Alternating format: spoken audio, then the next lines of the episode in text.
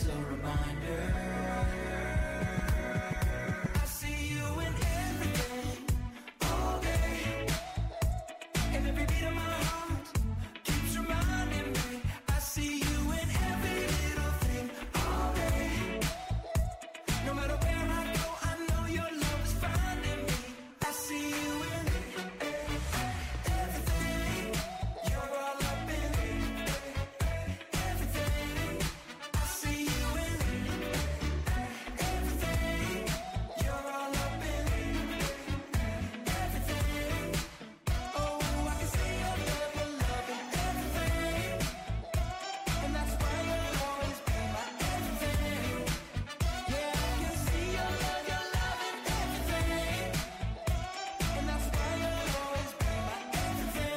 Everything. Good morning. Welcome to Barah Ministries, an intimate local Christian church with a worldwide impact. My name is Pastor Rory Clark. Thanks for listening to this Bible lesson. Why did God the Father create Barah Ministries? Well, He offers many places throughout the world to give us a chance to learn that Jesus Christ is God. At Barah Ministries, we worship the one and only true God, and the Bible affirms the Lord Jesus Christ's deity in Titus chapter 2, verses 11 to 14, which say this For the gospel concerning the grace of God has appeared to all men. It has been made absolutely obvious to everyone by God, the gospel that is bringing salvation to all men. Titus 2:12, instructing believers in Christ to deny ungodliness and worldly desires, the things that we were and that we had and that we were attracted to when we were unbelievers, that we abandoned that old life and the desires. It's our choice to refuse to imitate the lives of unbelievers. And instead, we live self controlled, righteous, and godly lives in this present evil age, which is not a life of perfection. It's not a life that is mistake free. Titus 2:13. Looking with absolute confidence for the blessed hope and the appearing of the glory of our great God and Savior, the Lord, God the Son, the Christ, the Jewish Messiah, Jesus. Titus 2:14, who gave himself as a sacrifice for us at the cross to redeem us from every lawless deed, paying for all of our sins, past, present, and future. They were imputed to him and judged, and now are no longer an issue in our life, except that we love making them an issue. And to purify for himself a people for his own possession. Purify for himself a people for his own possession. At the moment of your salvation, believers in Christ, the Lord imputed his own righteousness to you, which is your admission ticket to heaven. You are righteous and that can never be reversed. It's a one time decision by an Almighty God that can never be reversed. It is your situation. Do you value it? A people zealous to do good deeds. That's us. So, that's why God the Father created Barah Ministries to let us know that Jesus Christ is God. God the Father has provided Barah Ministries as a place for you to get to know the Lord. Now, once you know that He's God, then you get to know Him. And at Barah Ministries, we make a difference by teaching the Word of God verse by verse from the Lord's perspective and not from man's perspective. John chapter 20, verse 31 gives a clear reason why ministries like Barah exist. These things written in the Bible have been written so that you may believe the truth that Jesus is the Christ, the Jewish Messiah, the Son of God in human form, and that by believing in him you may have the resurrection life in his name. These are serious things treated as frivolous by most people in the world. When we study the Word of God, we study the Lord's exact thoughts. Proverb chapter 30 Verse 5 says this Every word of God communicated through the Bible proves itself to be true. The Lord is a shield to those who take refuge in Him. I take refuge in Him. In and of myself, I am nothing In union with Christ, I am everything because that's what He made me. It's not anything that I did. Now, God has an enemy whose name is Satan, whom God made the ruler of this world for a period of time. And he is a deceiver who hates everyone in the world, including you and me. In John chapter 12, verse 31, the Lord says, Now judgment is upon this world. Now the ruler of this world, Satan, will be cast out. He will be dethroned from ruling planet Earth at a future time.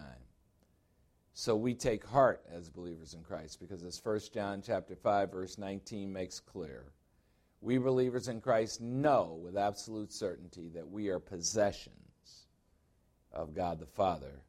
Satan is powerless against our God, and as believers in Christ, we know Satan is powerless against us as well because nothing ever happens to us without the Lord's permission. Today's Bible lesson Jesus Christ asks, What are you doing with the life I gifted you?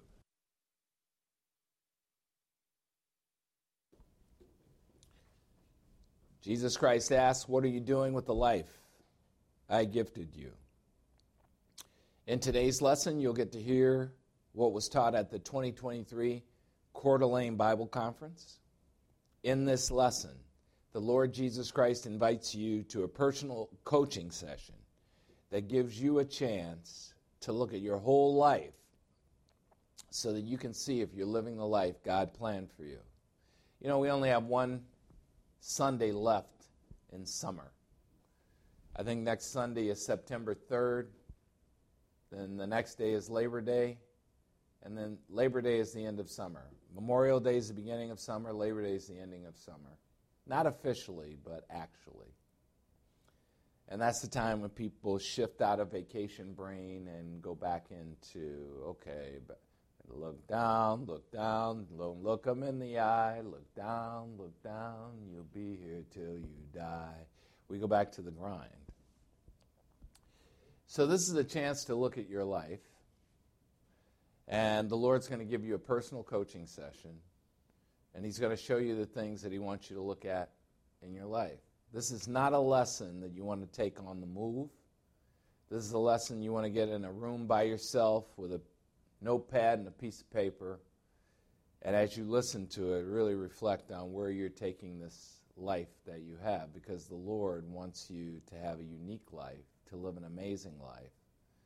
And the real only question is do you have the courage to do it? And most of us don't. Most of us just want to be ducks. We, we are eagles as Christians, the most majestic bird there is. But we live in the world of ducks, and the quacking gets so loud that we want to turn into ducks when we're not ducks. So that's the lesson for today. It's a personal coaching session from the Lord. He's going to be speaking to you instead of me speaking to you.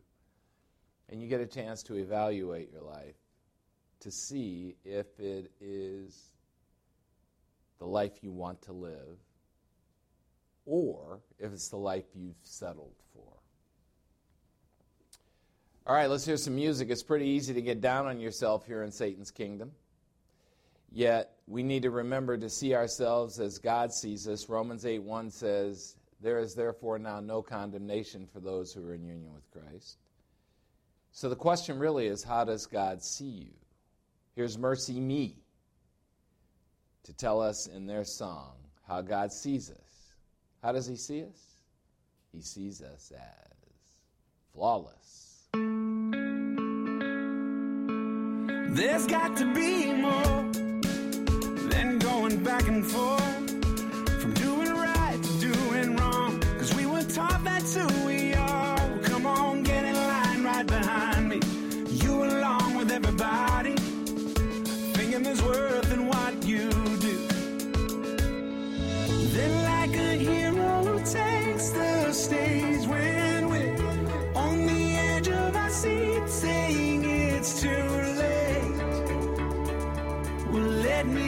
introduce you to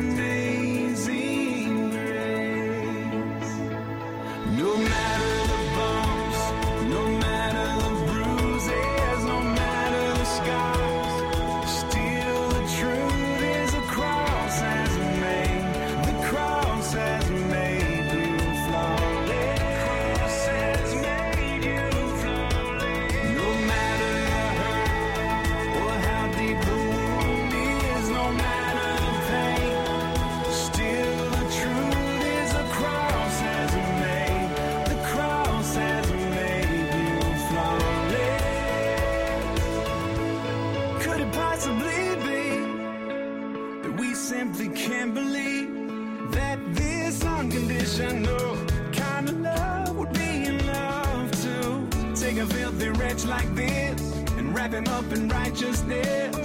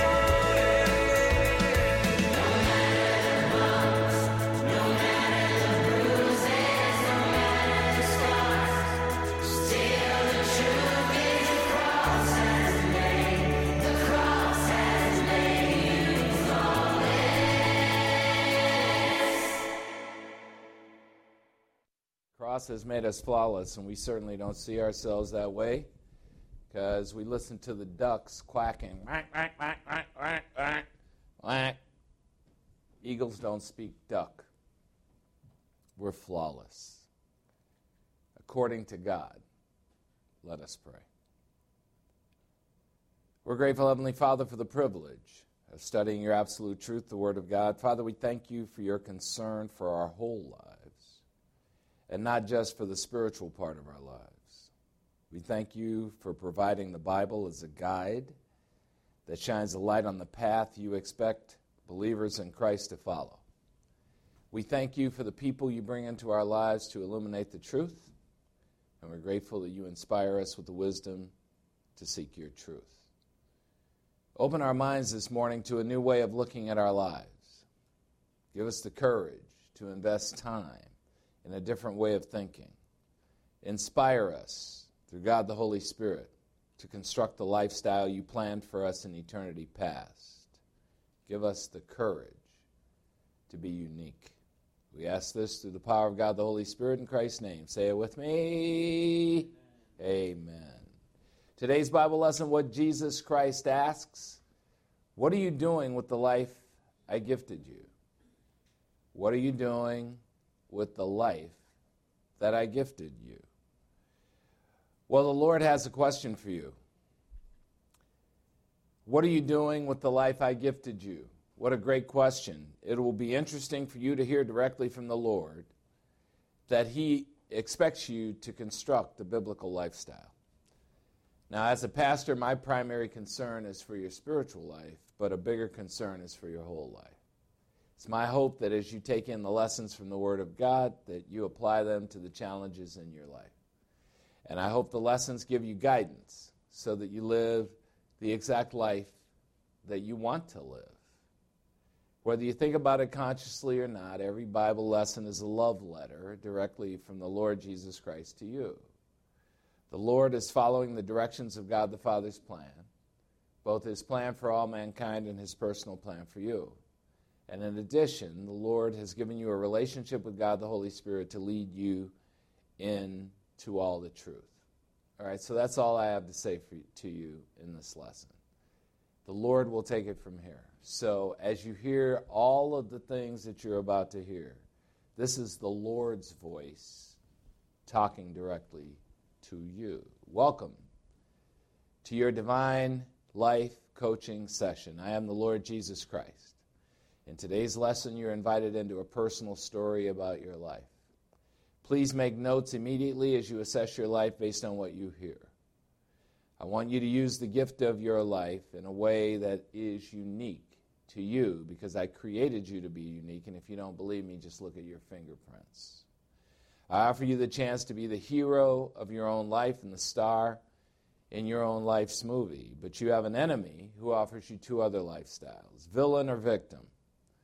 John chapter 10, verse 10 says this The thief, Satan, comes only to steal and to kill and to destroy your life. But I, the Lord Jesus Christ, came that you may have the resurrection life and have it abundantly. Villains build a lifestyle of rebellion against everything related to God. Victims abdicate responsibility for their life choices and blame their lack of fulfillment on everyone and everything, but never on themselves.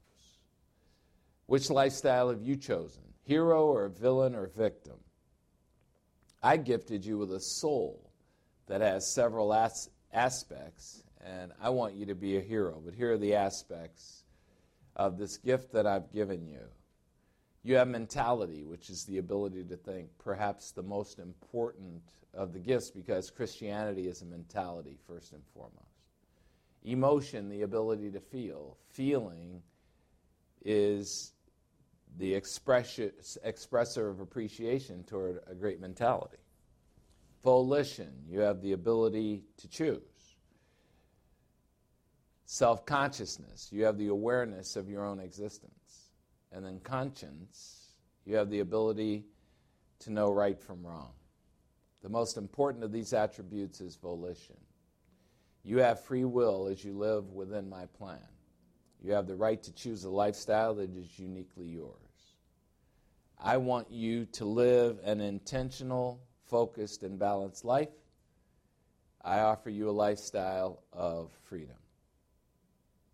The problem you have an enemy who is offering you a lifestyle designed to rob you of your freedom, offering you a lifestyle of bondage. Unfortunately, these lifestyles seem appealing to you because there are many people around you doing the same thing. It's easy to buy into getting married, having children, buying a house, spending more money than you make, lifestyle of keeping up with the Joneses. But is this the lifestyle that you want? If not, then hidden in these choices is bondage. You know, I imagine a woman who's never had kids. Sarah comes to mind. But imagine a woman who's never had kids, and everybody who has kids and are completely miserable wants Sarah to be as miserable as they are. That's the life that we live. We live in a world that is that way.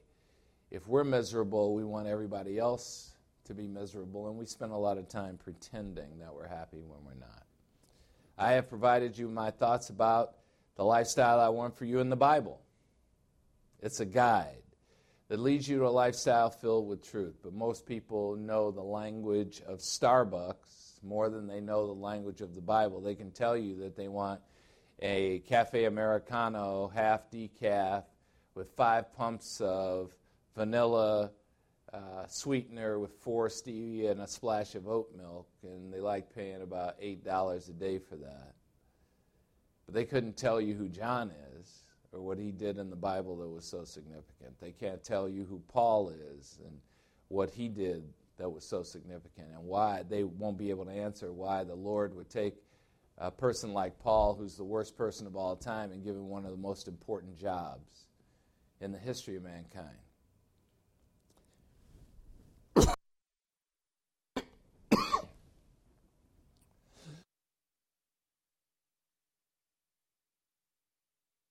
Satan's kingdom. He is influencing you to create a lifestyle driven by lies.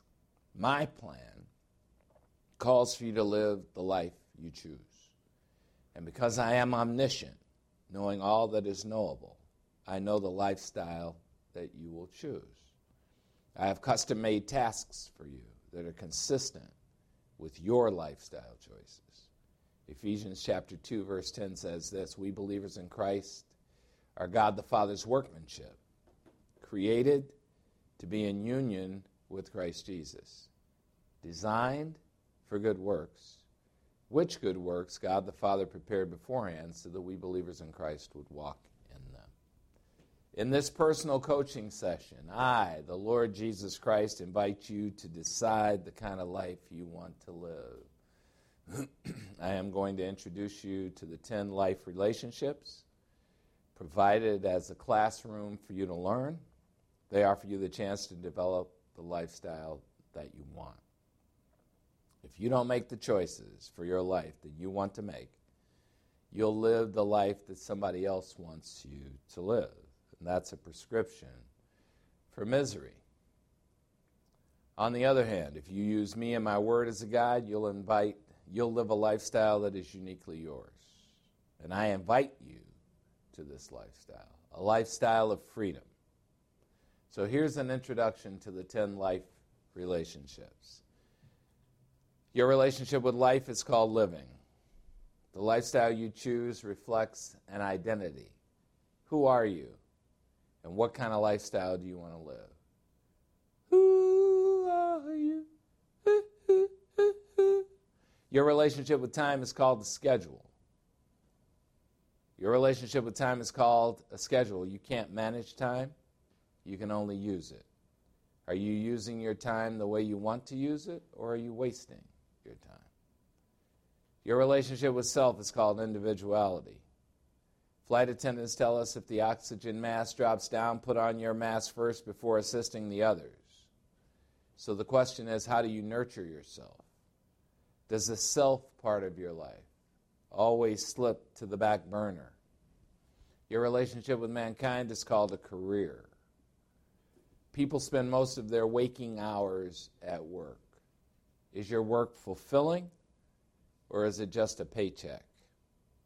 Your relationship with a companion is called intimacy. Life is best lived with someone. What kind of intimacy exists in your relationship with a companion? Your relationship with God is called a spiritual life. Unfortunately,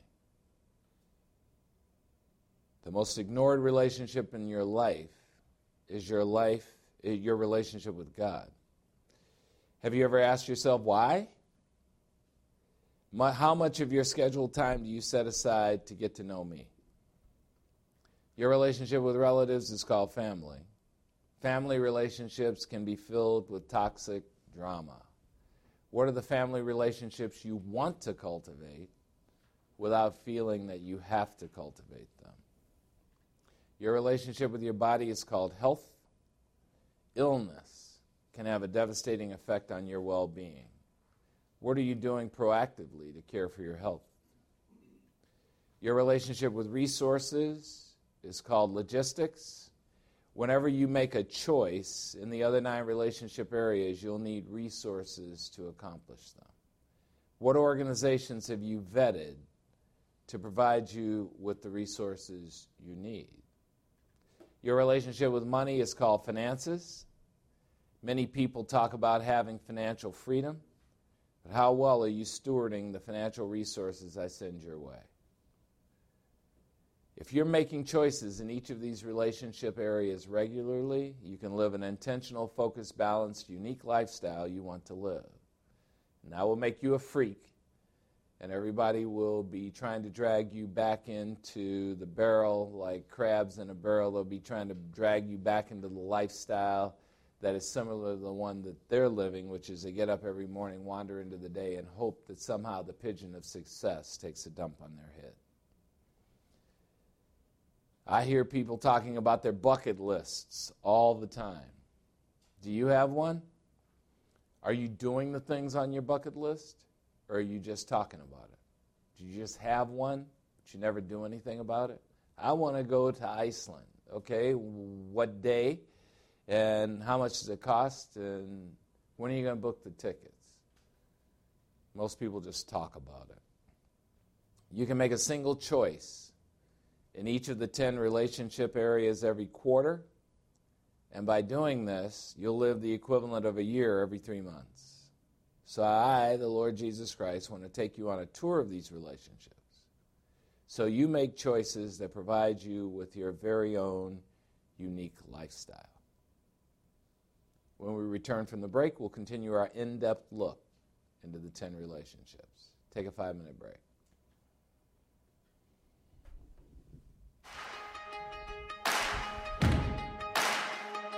Why you ever chose me has always been a mystery.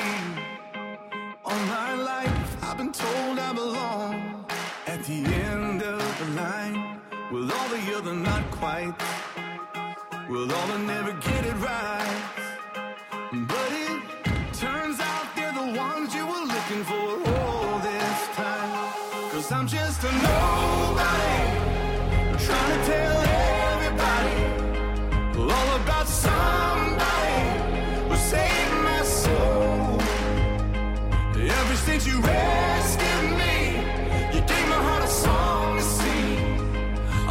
for the world to see, nobody but Jesus. I'm living for the world to see, nobody but Jesus. Well, Moses had stage fright. And David brought a rock to a sword fight. You picked 12 outsiders nobody would have chosen, and you changed the world. Well, the moral of the story is everybody's got a purpose. So when I hear that devil start talking to me, saying, Who do you think you are? I say, I'm just a nobody.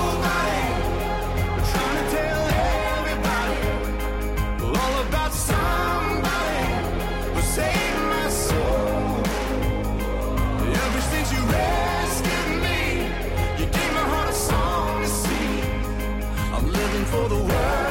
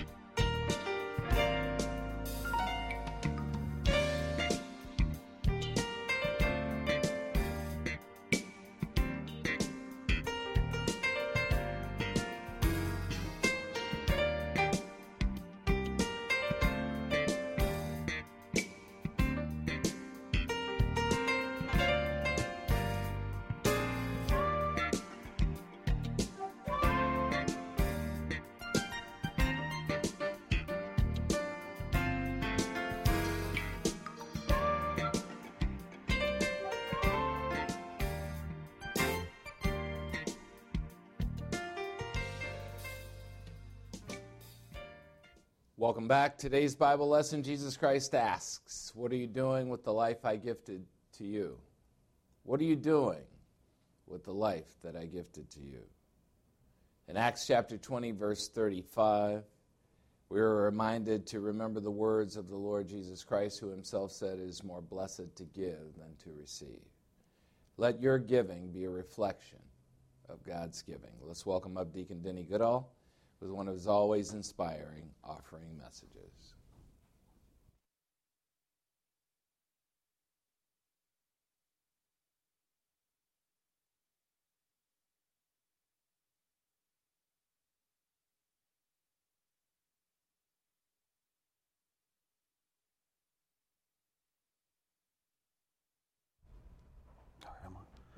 Good morning.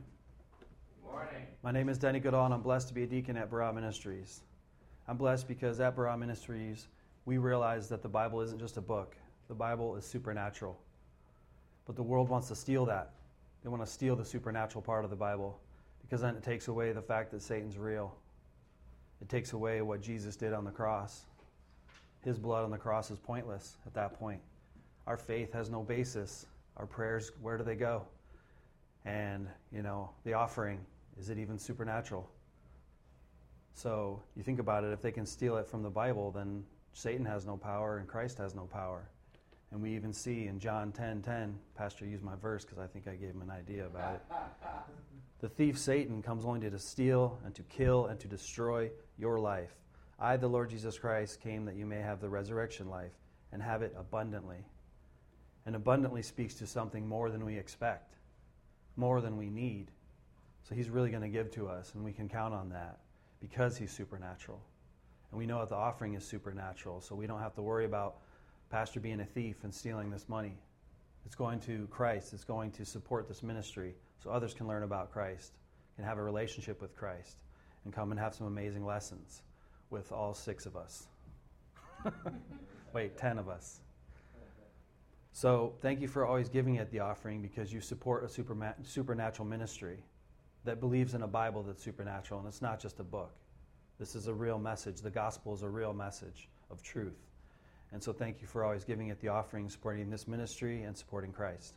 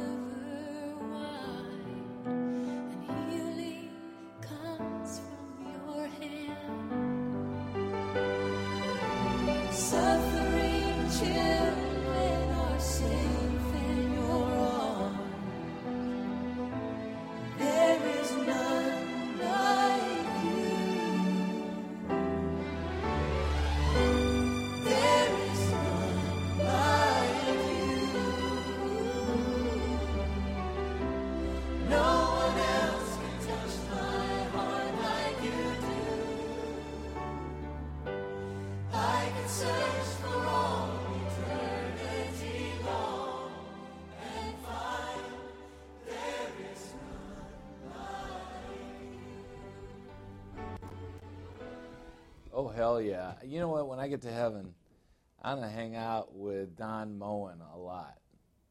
And I just can tell him, play that song again. Play that song again. There is none like you. Jesus Christ. There's none like him. No one. No one else can touch my heart like he does. No one. You know, and I, uh, I think too much, or so I've been told, because everything about me is too. You're too successful. You're too aggressive. You're too blah blah. Okay. But I'll tell you what. I have a mentality that is driven by Christ. And there are few people in this lifetime who really understand that mentality of wanting to be a champion in everything all the time. But one person who understands that mentality is Deacon Denny Goodall. And my respect for him as a human being is something that I can't even describe in words as articulate as I am. I just appreciate him. And I appreciate his loyalty. I appreciate his love of the Lord. I appreciate the fact that he, we have an eternal relationship that will never end. And the people who are in Barah Ministries, that's what it's like. The people who are here, I think about all the people who have passed through here. All they are is a bunch of transactional people who walk around with straws in their mouth and they look for people to use and then they put the straw in and they suck as much as they can and when there's nothing else coming through the straw they're off to the next person they can put a straw in. But the people who are here at Barah Ministries are not those people. And we always feel lousy about ourselves because we don't understand why people don't understand us. People aren't going to understand that. And most people don't want that the 5.5 billion unbelievers in the world certainly don't understand it. They think we're freaks, Bible thumpers, and the rest. But we know the truth that this 80 to 100 years that we'll be here will come and go, and then there's all eternity. And once we close our eyes in this miserable life and move on to eternity, we will never have to deal with any of this crap again. Amen? The ducks will be gone.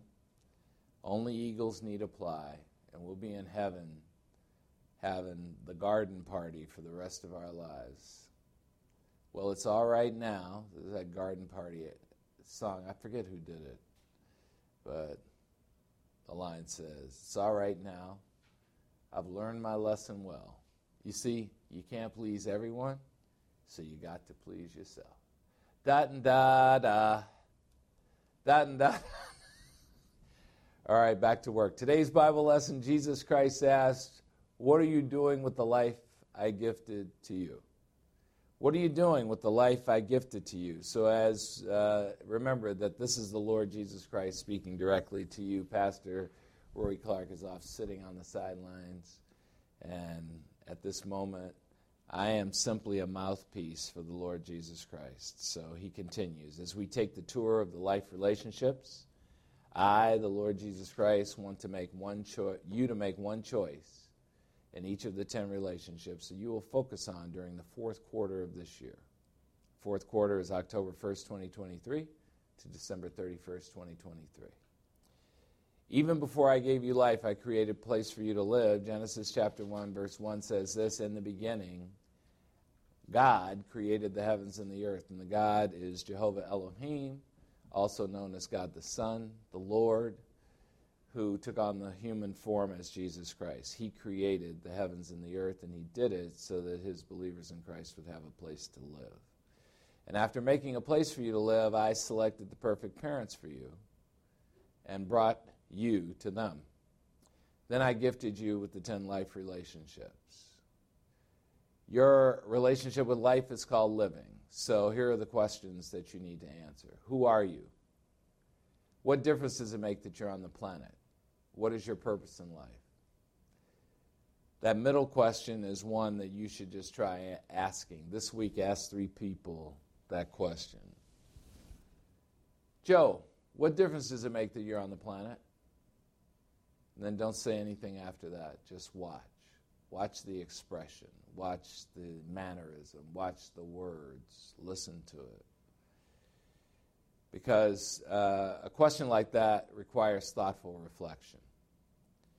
When you ask yourself tough questions and then you answer them, you elevate your life to a new level, a level above the everyday noise that occupies your life. Because when we get too, too deep into the weeds of life, we forget that this life has a greater purpose. You are unique. You are one of a kind. There is no one like you in the world. You think there's none like me, there's none like you. You are as individual as your fingerprints. So, how well are you cultivating your individuality? Well, the truth of the matter is, most of the time, we're not.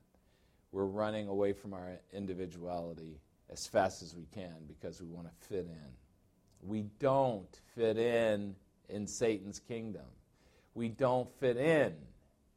We will never fit in. Slave is not greater than his master. If they persecuted him, they'll persecute us. We will never fit in. And if you fit in, you should be worried because we are in the world, but we are not of the world. If you start acting like you are of the world, whack, whack, whack, little duck, that's not us. So who are you? That asks a question that gets to the core of your very identity. Well, let's uh, examine your spiritual identity.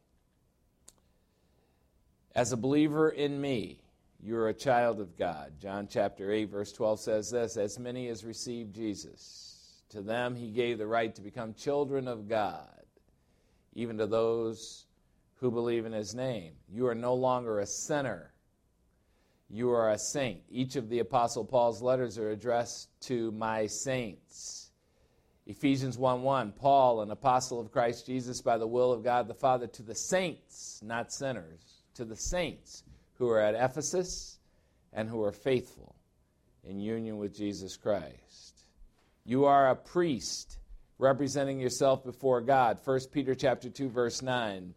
But you believers in Christ are a chosen race, a royal priesthood, a holy nation, a people for God's own possession. So you may proclaim the excellencies of him who has called you out of darkness into his marvelous light. I have a friend. His name is Norbert Chagoya. He likes riding Harleys. He has a ponytail. He's got a messed up thumb. And so he gets on. I'm sorry, okay. Let me get my composure. so he gets on his bike and he rides up in front of his house. And he's one of 13 kids, so about 80 people come out to greet him. And he gets off the bike and he says, Hey, I don't know whether you guys know this or not, but I'm a royal priest. I am a child of God and I am a saint. And they say, Shut up, Norbert, and take out the garbage. yeah. I mean, nobody's going to look at us and think that we are any of these things or this is consistent with our identity. You are an ambassador representing me, the Lord Jesus Christ, in Satan's kingdom of darkness. 2 Corinthians chapter 5 verse 20 says this, therefore we believers in Christ are ambassadors for Christ, as though God the Father were making an appeal through us, because he is. And we beg you unbelievers on behalf of Christ to be reconciled to God the Father, to act as if there is no barrier to the relationship between you and the Father. From the moment of your salvation, you have possessed the absolute righteousness of God. 2 Corinthians chapter 5 verse 21 says this, God the Father made Jesus Christ who knew no sin to be sin on our behalf so that we might become the righteousness of God the Father in union with him. So at the moment of salvation, God the Holy Spirit baptizes you the baptism of the Spirit, places you into union with Christ, and Christ and the Father give you their righteousness, and now you have your admission ticket to heaven. You're saved once and for all time. You can never lose it. So, a few aspects of your spiritual identity. You are a child of God. You are a saint. You are a priest. You are an ambassador. You are an absolutely righteous one. You don't see yourself that way. But God sees you that way. The people around you don't see you that way. And as a matter of fact, they spend most of their time reminding you of what a piece of shit you are. And when they do, you listen to them and you forget that you are a child of God, saint, priest, ambassador, absolutely righteous, righteous one, redeemed, reconciled, justified, in union with Christ. I can go on and on about your spiritual identity. Those are just a few things that describe your spiritual identity. So, how is this royal status showing up in your everyday life? My wish for you is that this identity drives a purpose in your life. What if your purpose in life was simply to provide the gospel message to every person you meet?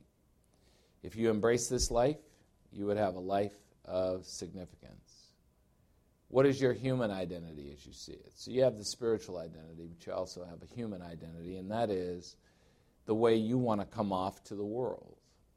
You can select seven words that describe your human identity, define them, and give examples of where each identity trait shows up in your life. So, how do you choose to live? How will others see you when they are seeing the real you? For example, you may see yourself as generous. Well, how do I reflect who I am to others? I might say, I am generous. What does that mean, Rory? I am willing to give of myself and my possessions to benefit others. Okay, you got any examples? Yeah, living the gift of pastor teacher by creating Bible study lessons for the hearers that God provides every single week of my life for the last quarter of a century is a reflection of that. It's generosity. It's something that I'm grateful to do. Yeah, whatever, man. Take out the garbage. Okay. Yep, that's the way it is when you choose to be great. So, what are the seven things that reflect your human identity that you can select and define in the fourth quarter of this year? First and foremost, so you know who you are, but secondarily, that others can know who you are if they want to. And most people will never want to get to know you and will never want to know who you are, and that includes family members. There are people in your family who will never want to know who you are. They will never know who you are because they are transactional people. They walk around with a straw. They stick the straw in you. They look to suck out everything they can. And when there's nothing else coming out because you kind of get tired of it and you just retreat and withdraw, then they go off and find somebody else to put a straw in. And they will never, ever change. You know why? Because transactional people don't know how to have a relationship, don't want to have a relationship. And so they will never understand you because you approach, as Christians, we approach things as partnerships. And transactional people don't understand partnerships, they only understand transactions. They think you're transactional because they're transactional, and they just want to suck the life out of you if they can. And it's quite discouraging to people who are partnership oriented. That's why we need to gather around like minded people all the time so that we don't get discouraged by the world and the quacking ducks. Whack, whack, whack, whack, whack, whack, whack, whack, whack, whack, whack. People who want to be like us but who don't want to do the work. People who want to enjoy the feeling of being a champion and having done none of the work that it takes to be a champion. So, what are the seven things that reflect your human identity that you can select and define in the fourth quarter of this year so you know who you are and you can rest comfortably in that? Your relationship with time is called the schedule. You have 24 hours a day, seven days a week, 12 months a year, 365 days a year. You have 168 hours a week. You sleep 56 of those hours so you have 112 waking hours each week. You hear me? 112 waking hours each week. How are you using your gift of time? Are you using your time on the things that are most important to you? If you don't choose what is most important to you, you can't use your time on the things that are most important to you, and that's the problem for most people. Ephesians chapter 5 verse 16 warns, make the most of your time because the days are evil. Make the most of your time because the days are evil. This encourages you to redeem the time, to purchase your time from slavery to meaningless things. And when you use your time on the things you want to use it on, you are redeeming the time. For at least 30 scheduled minutes a day, you can look ahead to the next day and schedule your use of time on the things that you consider most important. For every event in your life, you can choose a start time and an end time. And as you make this approach to time a habit, you'll learn where you're wasting your time. For me, I waste my time watching sports. I waste my time following teams that don't want to win. They break my heart. It's really discouraging. And then I sit around sucking my thumb, p- curled up in the fetal position, and hoping that it's going to change when I know it's not because I've had 68 years of experience knowing that it hasn't changed. That there are some people who want to win and there's some people who don't. I want to win. I want to be associated with those who want to win, and I don't root for teams that, that share my viewpoint, which is my fault. Parkinson's Law says work expands to fill the time you allot to it. Work expands to fill the time you allot to it. That's why everything ought to have a start time and an end time. You set up a 15 minute meeting. Everything you need to get done will get done in that 15 minute meeting. What do we do most of the times? We set up an hour meeting, and it's really a critical 15 minutes. The rest is 45 minutes of wasted time. So the question is what's the one thing you want to change about how you use your time in the fourth quarter of this year? Your relationship with self is called individuality. So the question is what are you doing to nurture yourself? A better question might be what nurtures you? Is it trips to the spa for regular massages? Is it reading? Is it learning? Is it playing a game? Is it watching movies? Is it obsessing about sports? Unfortunately, self usually is the thing that you think of least or think of last because the ruler of this world has convinced you that thinking about yourself is selfish. It is not. Mark chapter 12, verse 31 says this You shall love your neighbor unconditionally, just as you love yourself unconditionally. Do you love yourself unconditionally? No, you don't. Do you love yourself as much as you love others? No, you don't. Do you consider nurturing yourself a priority? No, you don't. What's one thing you want to do in the fourth quarter of this year that you've been putting off? The one thing you want to do for yourself. Your relationship with mankind is called a career. Are you doing what you would do for free and getting paid for it? How does your con- career contribute to mankind? If you're spending one third of your waking hours at work, shouldn't you enjoy it? Is your job fulfilling?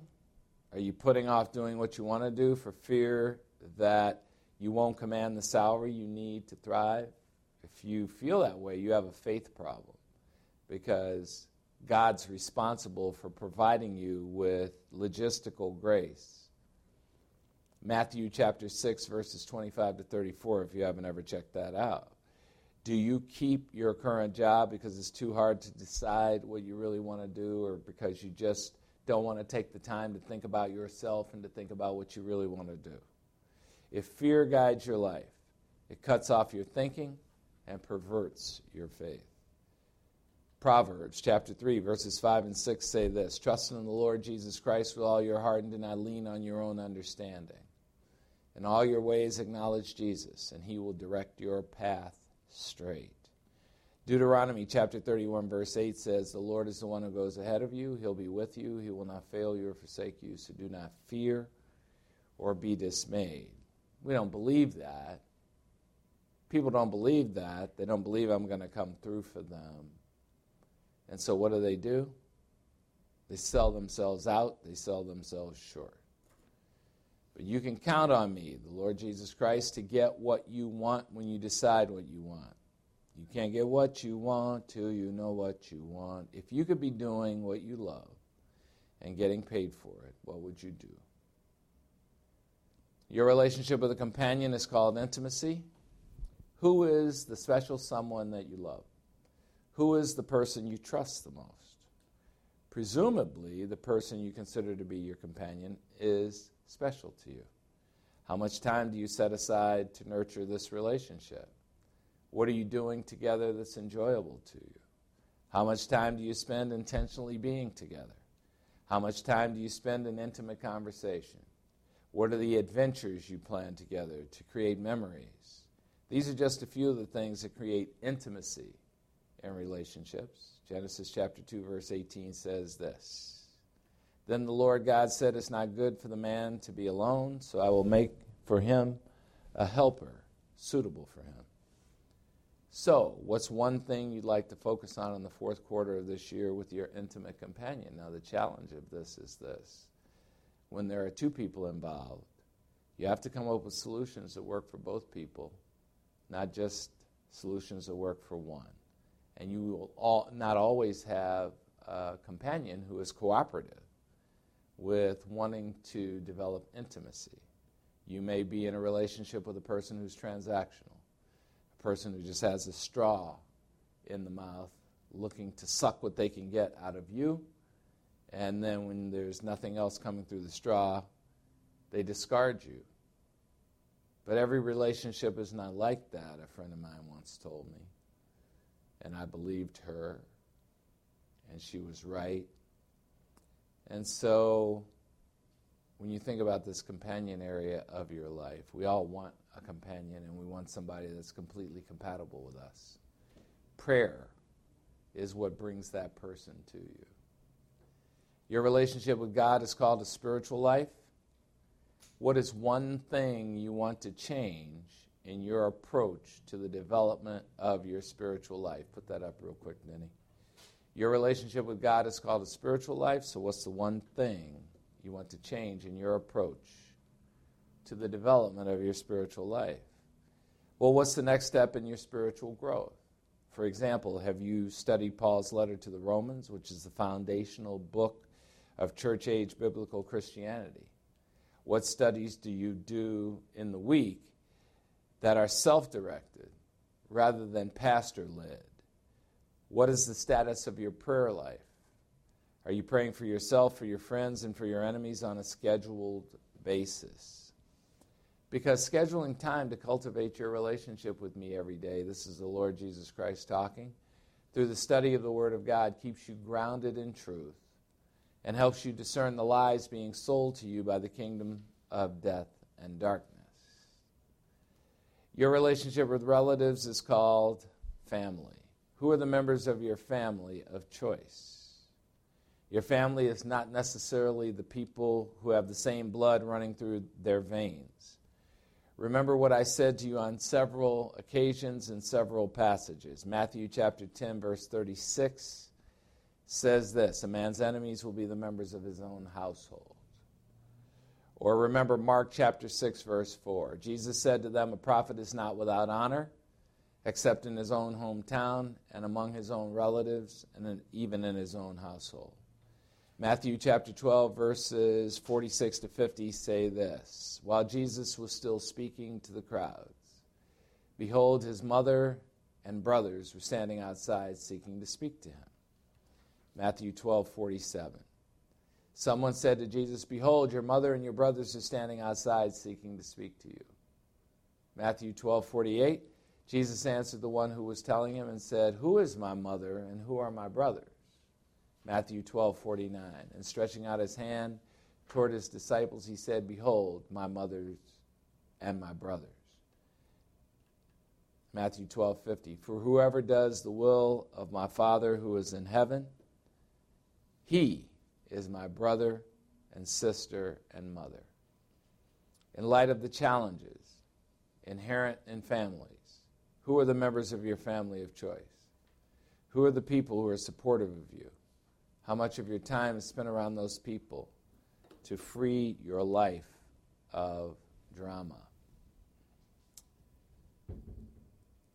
What's one way that you want to change your interactions with your family members of choice in the fourth quarter of this year?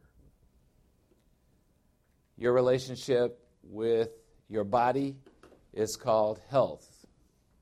So the question is what are you doing proactively to care for your health.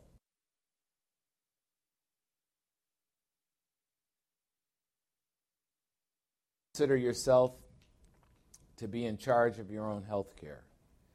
Do you have a relationship with the most reputable healthcare organization in your area? Because let's face it, doctors are different in their abilities, and you might as well be with the best instead of the rest.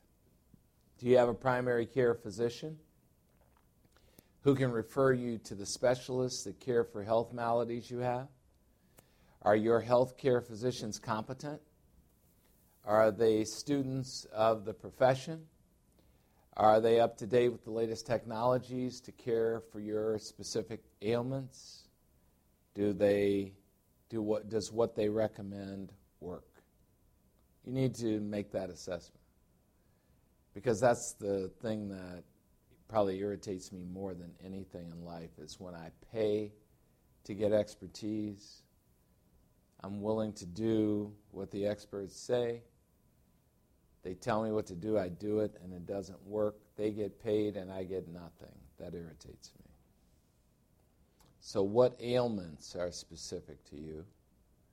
What genetic predispositions do you have that you would do well to watch proactively? I know in my family there are heart attacks and strokes and cancer and diabetes. So, those are the things that I have been watching in my lifetime. What I didn't watch is my vision. then all of a sudden, oh, you have severe glaucoma and it's not reversible. Great. So the question is this What's one thing you want to change about how you manage your health care in the fourth quarter of this year? Your relationship with resources is called logistics. What relationships do you need to establish with trusted suppliers to feed the things you want to do in the other nine relationships? The great thing about the 10 life relationships is they interact with each other. They're not separate and distinct because it's your life. And when you decide to go on a trip, then you'll need resources to accomplish your objective. You'll need flights, a hotel, perhaps a car, or some other form of ground transportation, places to eat all kinds of fun things. You're out of your element. You need to go into the new place and recreate your comfort zone. But have you ever once thought about American Airlines or Marriott Hotels or Uber as logistics resources? Because they are. The businesses you trust to supply your needs when you want to do things come under the heading of logistics coordination. Who is your plumber? Who is your electrician? Who cares for your car? These are logistic resources.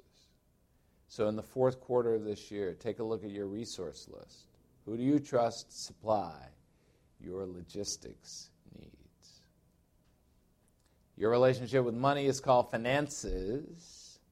What makes you a great steward of your financial resources? When you get a check, do you pay yourself first into an untouchable savings account, 10% of what you make? Do you know how to invest in things that are based on math principles that provide predictable returns on your investment? Math is predictable. There is no luck in math. Have you heard of index funds? A predictable way to get 10% on your money all the time without even thinking about it. Have you read any good books on how to protect your investments so that you get the benefit of your investments rather than giving away your earnings to people who don't have your best interests in mind. If you don't work on your finances consciously, you'll never get to financial freedom. The point in your life when you are set for life financially, $3 million in the bank, kicking off, three, 300,000 a year, 10% a year, 300,000 a year without ever touching the 3 million again, you're set for life financially. It could be a million kicking off 100 grand, it could be 2 million kicking off 200 grand, it could be 3 million kicking off 300 grand, it could be a million kicking off whatever 10% of a million is. It's easy to put yourself in the position to be set for life financially if you allow yourself to learn how to do it. It's a learned skill. It's not something that was inborn. How much time do you spend learning about how to manage, how to steward your money? And I will tell you that if you want to know, watch the series on Netflix called How to Get Rich and watch the people talking about finances and how ignorant they are about managing financial resources.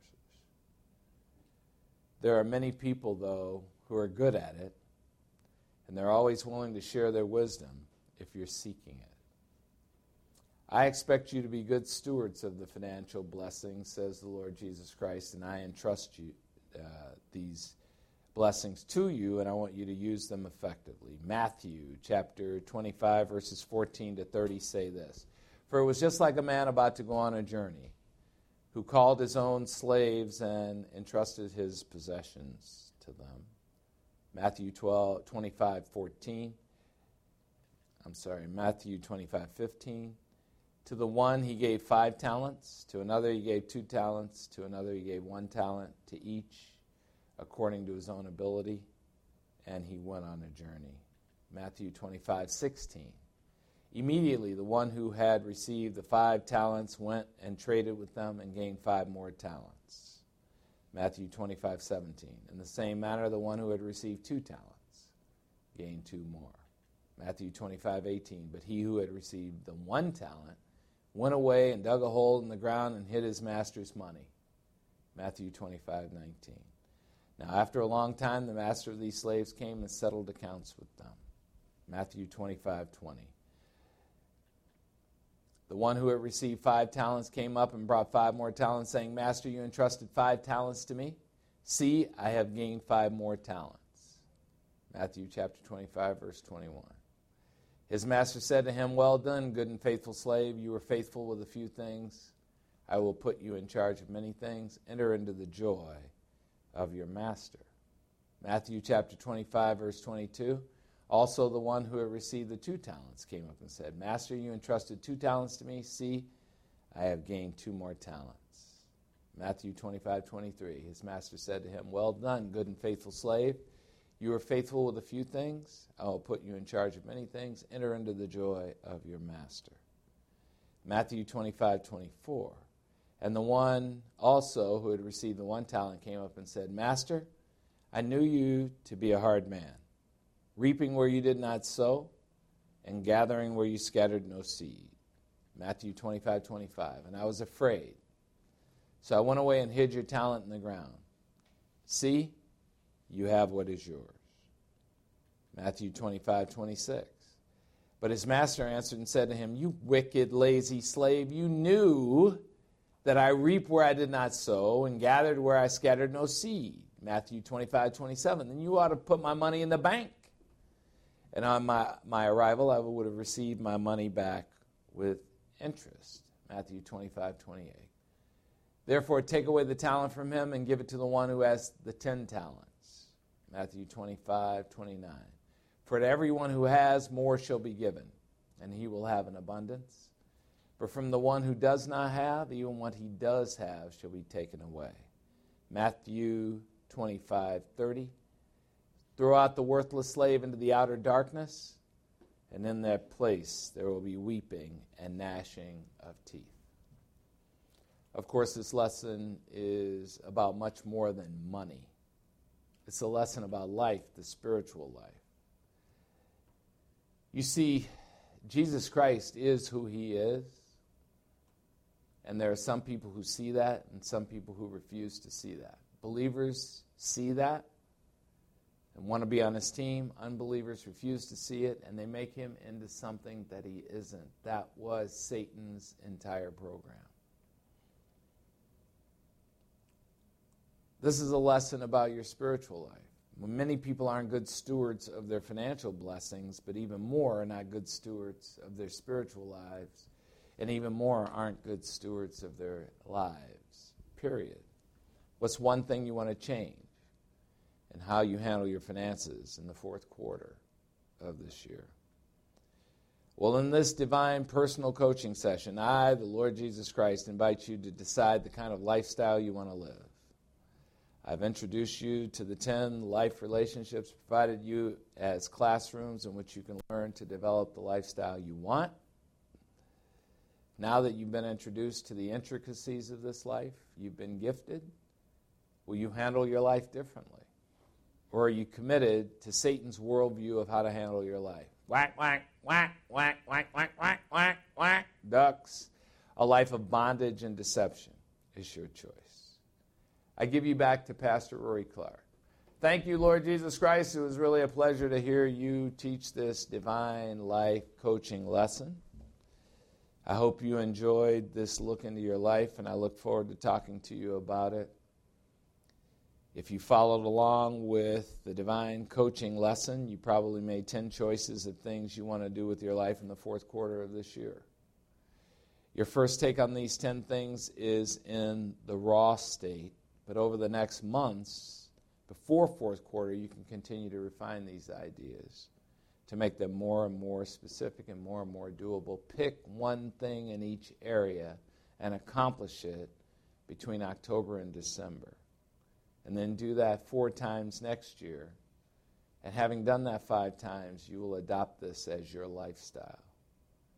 That you will have a life that's unique to you, that is performance based because you do the things you want to do, but more importantly, that is fulfilling to you. That you're doing the things you enjoy. If you don't like spinach and you eat spinach, you're a knucklehead because you should not be eating things you don't like. You should be finding out what you do like and eating those things. If you follow this advice, you'll change your approach to life. You'll have a performing life, you'll have a fulfilling life as a result. So that was the Coeur d'Alene Conference. I always enjoy the Coeur d'Alene Conference because John and Monica Miller are great friends, two decades long friends. The people who come to that conference are people who care about each other and who care about life and who care about the Lord.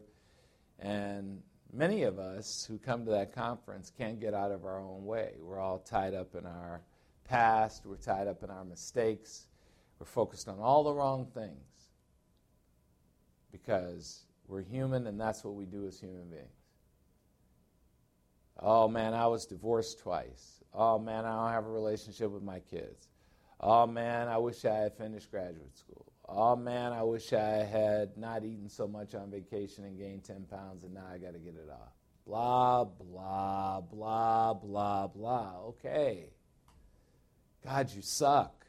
Okay, we know it. we suck. Lord, take over. The cross has made you flawless. You're a child of God. You're a saint. You have absolute righteousness. You're a priest. You're an ambassador. You're in union with Christ. You're redeemed. You're reconciled.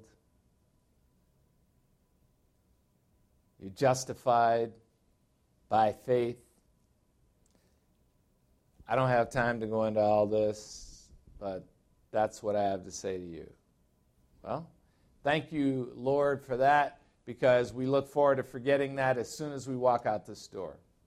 As soon as we're driving down the freeway and somebody cuts us off, cuts us off, we give them the finger and we forget about everything we just heard about how you look at us. And how you look at us is not how we look at ourselves because Satan is constantly prompting us to think of ourselves as lesser than we are. He's constantly seeking to lure us off the victorious ground. Don't let it happen.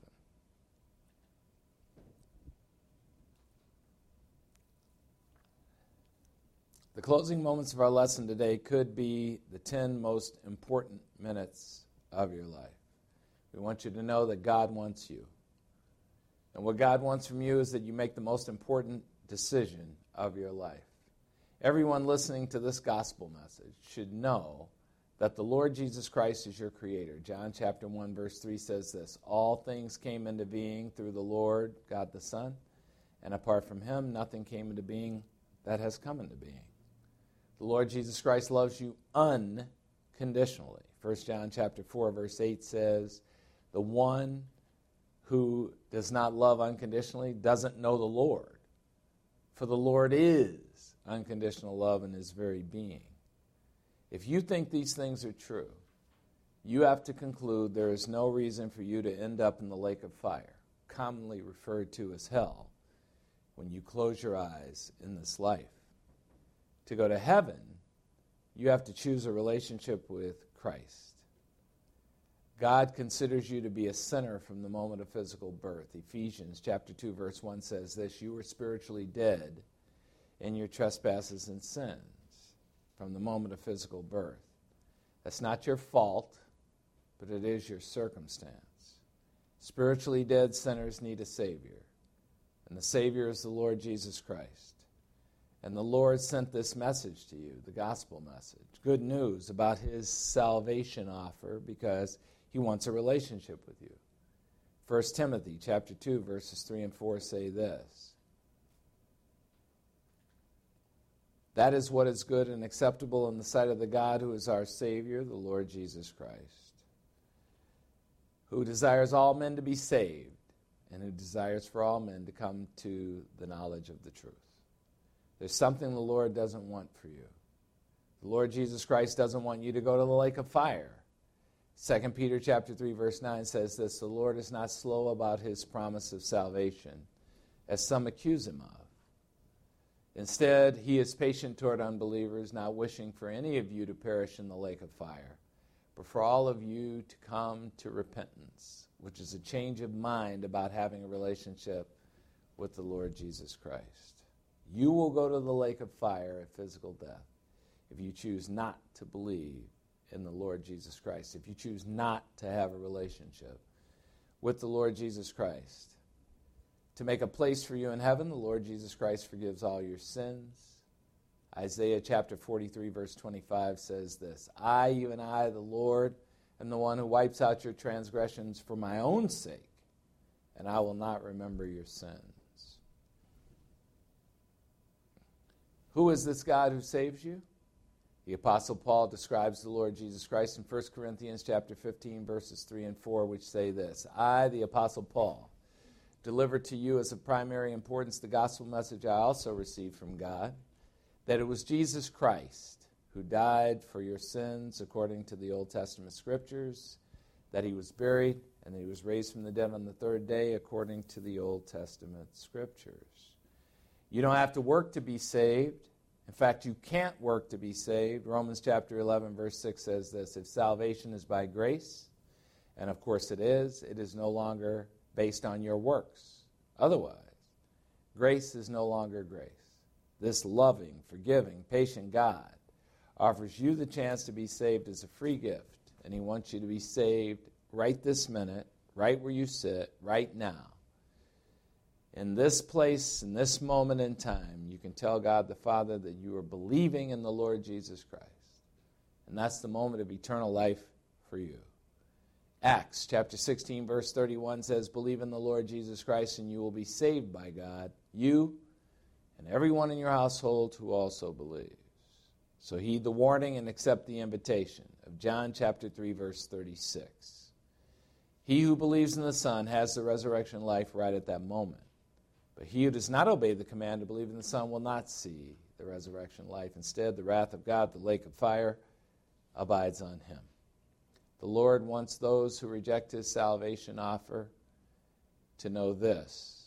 Matthew chapter 25, verse 41. Then the Lord Jesus Christ will say to those on his left, and that's a reference to unbelievers Depart from me, accursed ones, into the eternal fire, which has been prepared for the devil and his angels. Believe me, you never want to hear those words. When you get to know Jesus Christ, you have no problem placing your confidence in Him, both for your salvation and for anything else. Why? Because you'll know that the sovereign God of the universe wants a relationship with you. He loves you unconditionally, He died for you, so you can take advantage of His grace and choose to be saved. Make the right choice. Well, let's close with some music. You believers in Christ you're children of God. Is that what he told us today? You're children of God. Here's June Murphy to remind us of that with her song, You Own Me.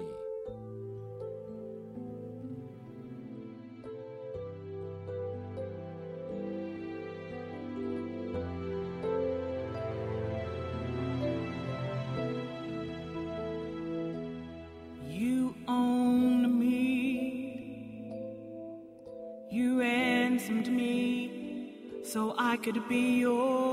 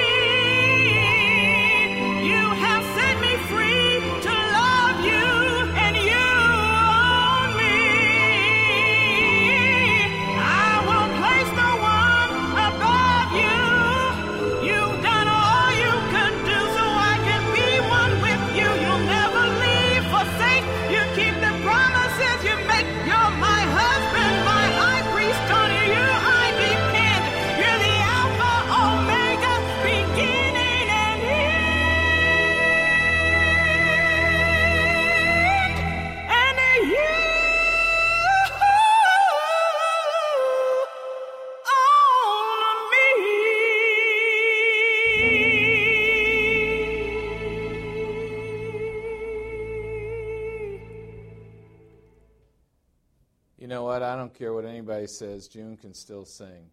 Amen? Amen. I miss her. Let us pray. Almighty God and Father, thank you for enlightening us with a different way to look at our lives. Help us to follow this path of change and to master it with your help.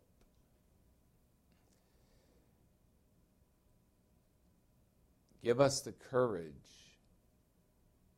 to be unique in a world of conformity. Help us to know that in our uniqueness, you're behind us, in front of us, on the side of us, on top of us, underneath us.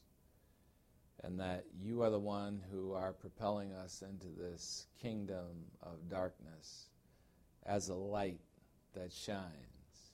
Help us to realize that light should not be put under a bushel. Help us to trust each other. Help us to value each other. Help us to put aside our pettiness. Help us to put aside our desire to be superior to others, and instead inspire us to simply be reflections of you. Father. To simply follow the guidance of God the Holy Spirit to simply reflect the Lord Jesus Christ in everything we do. We ask this through the power of God the Holy Spirit in Christ's name. Say it with me. Amen. Amen. Thanks for coming. Thanks for watching. Thanks for listening. We're going to discuss the lesson and have prayer circle right after this. If you got biblical questions, ask the pastor, pastor at barahministries.com. I always look forward to getting nothing in that inbox every week. And keep on studying the Word of God. Thanks for coming. Thanks for watching. And thanks for listening.